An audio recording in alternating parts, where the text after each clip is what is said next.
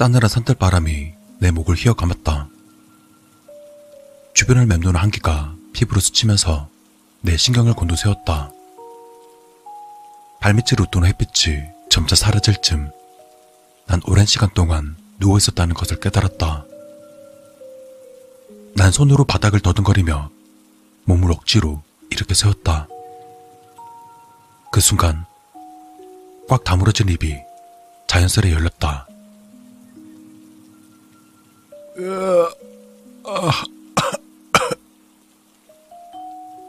온몸은 새몽동으로 맞은 듯한 느낌이 들었다. 그리고 내 목구멍에서 뜨거운 것이 마구 솟구쳤다. 동아리뼈에 금이 간 듯 찌릿찌릿 아파왔다. 두 다리로 온전히 서 있기란 힘들 듯하다. 난 순식간에 앞으로 고꾸라졌다. 달리는 자전거에서 넘어지거나 종이에 손이 베이고 책상에 머리를 부딪히는 것과는 급 자체가 달랐다. 살면서 느껴보지 못했던 고통이었고 지금 내가 겪고 있는 이 고통이란 참으로 가혹했다. 난 온몸에 힘이 없어 엎드려 있을 수밖에 없었다. 그러다 내 얼굴 앞으로 희끄무레한 것이 보이기 시작했다. 자세히 보니 친구 승민이의 머리통이었다. 난 기겁을 하며 몸을 일으켜 세웠다. 이상하게 그 순간은 전혀 고통을 느낄 수가 없었다. 핸드폰 플래시를 켜놓고 주위를 비추자 곧바로 설명이 되는 광경이 내 시야로 잡혔다. 산산조각 나서 불에 타고 있는 고속버스. 깨진 창문 위로 엎어져 있는 사람들. 바닥을 이루는 붉은 호수. 그리고 내가 서 있는 곳은 해발 800m 대관령의 어느 도로 옆 낭떠러지. 생존자는 나뿐이었다. 아니, 그런 줄 알았다.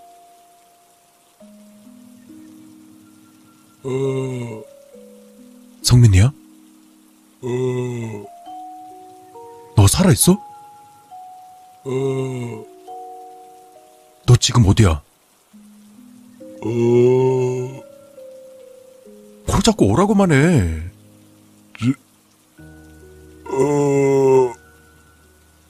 성민아, 뭐라고?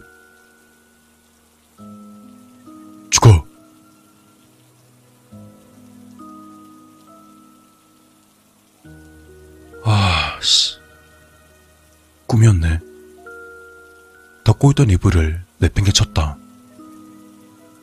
매일같이 겪는 악몽이었지만 적응하기가 쉽지 않았다. 고장난 수도꼭지를 타고 온몸에서 땀이 마구 흘러나왔다. 시계를 보니 오전 3시였다. 진정되지 않는 가슴을 억누르기 위해선 시원한 물 한 잔이 필요했다. 냉장고 안에 물통을 집어 찬물을 단숨에 들이켜봐도 상쾌해지기는커녕 등골이 서늘해졌다. TV 위에 있는 액자가 반짝였다. 그것은 입대하기 전 성민이와 단둘이 추억여행을 갔을 때 찍은 사진이었다. 난 액자를 들고 한참을 바라보았다. 사진 속 활짝 웃고 있는 두 남자는 우스꽝스러운 포즈를 취하고 있었다. 사고가 난지두 달이 지났지만 그 끔찍했던 현장은 쉽게 잊혀지지 않았다. 이리저리 튕겨나간 사람들, 산산조각이 난 버스, 풀밭을 붉게 물들인 선호색 피, 그리고 성민이의 얼굴. 그래, 내가 많이 원망스럽겠지. 순간, 사진 속 평온했던 성민의 얼굴이 순식간에 바뀌었다. 머리에선 피가 쉴새 없이 흘렀고, 입술은 너무나도 창백해 보였다. 그리고 사진 속 성민이의 눈동자가 움직이더니, 이내 나와 시선이 마주쳤다. 굳어져가는 다리를 필사적으로 조종하며 뒷걸음질 쳤다. 순수한 공포심이었거나 순수한 죄책감이었거나 얼른 이불을 덮고 잠을 청하라고 했지만 어렴풋하게 희미한 목소리가 들려왔다. 죽어.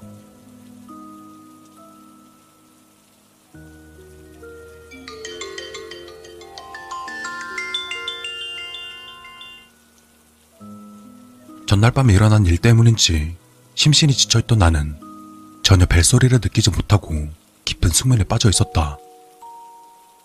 한동안 벨소리가 여러 차례 울렸었고 억지로 눈을 뜨게 되었다. 잠이 덜 깬 상태로 핸드폰을 쥐고 발신자를 보자 잠이 확 달아났다. 난 재빠르게 통화 버튼을 눌렀다. 중후하고 무거운 목소리가 들렸다. 아, 예, 사장님. 자네, 지금 괜찮아? 네? 아, 네.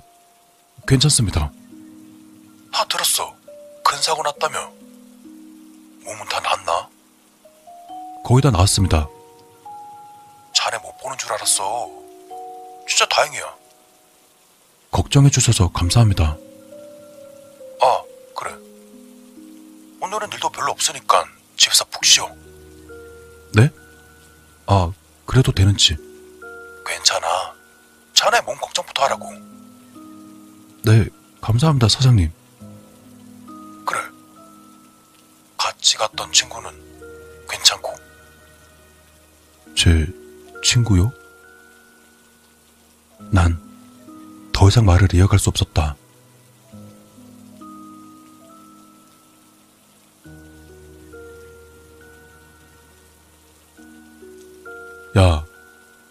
너 진짜 너무한 거 아니냐?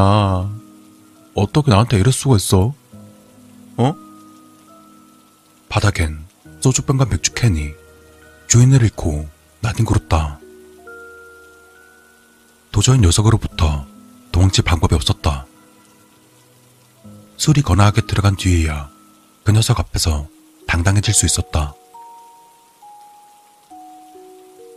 너 죽은 거 제일 슬펐던 사람이 누군지 알아? 너네 가족도 아니고 바로 나였어 임마.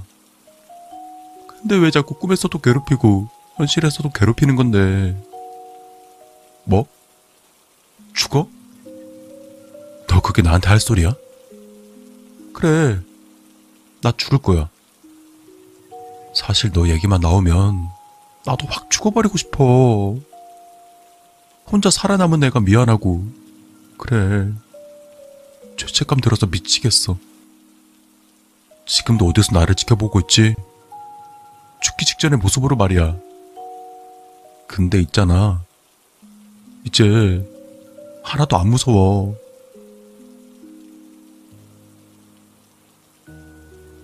난 술에 잔뜩 취한 채 난간 위로 올라갔다.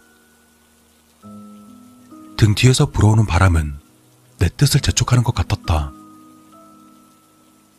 혼자 떠나버린 친구가 원망스러웠고, 혼자 살아남은 내가 몹시도 원망스러웠다. 밤마다 나타나는 친구가 무서웠고, 어느새 친구를 미워하게 된 내 자신도 무서웠다. 더 이상 공포 같은 삶을 지체할 수 없었다. 그래서 난 결국 뛰어내렸다. 저쪽 멀리에서 친구의 모습이 보이는 듯 했다. 왜? 왜지? 근데, 너, 왜 그런 슬픈 눈을 하고 있는 거야?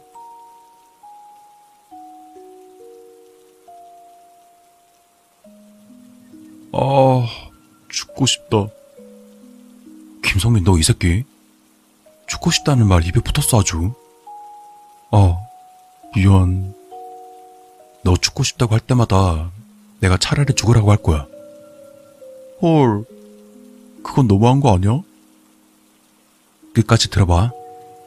내가 너한테 죽으라고 말하면 그럼 오기가 생겨서 그까지 말에 안 죽을 거라고 마음을 먹겠지? 그럼 안 죽는 거야. 오, 새끼 멋있다. 알았어. 너도 죽고 싶다고 말할 때마다 죽어 라고 말할 거야. 마음대로 해라. 난 아직 죽고 싶은 마음 없으니까. 성민아, 저녁이나 먹으러 가자.